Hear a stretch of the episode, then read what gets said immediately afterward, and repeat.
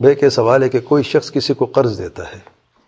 پھر جس نے قرض لیا ہے، واپس قرض دیتا ہے اور اس سے زیادہ واپس کر دیتا ہے۔ کیا یہ سود ہے؟ یہ سود نہیں ہے۔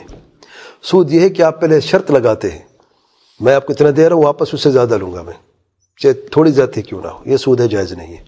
اگر آپ کسی قرض لیتے ہیں اور واپس اس سے زیادہ دیتے، خوشی خوشی کہ اس نے آپ کے برے وقت میں مدد کی ہے، کچھ بھی۔ احدی کے طور پہ آپ کچھ رقم زیادہ دیتے ہیں تو یہ احسان ہے۔ احسان میں آپ وسلم فرمایا ہے، یہ احسان میں سے ہے اور یہ جائز ہے، کوئی حرج نہیں ہے۔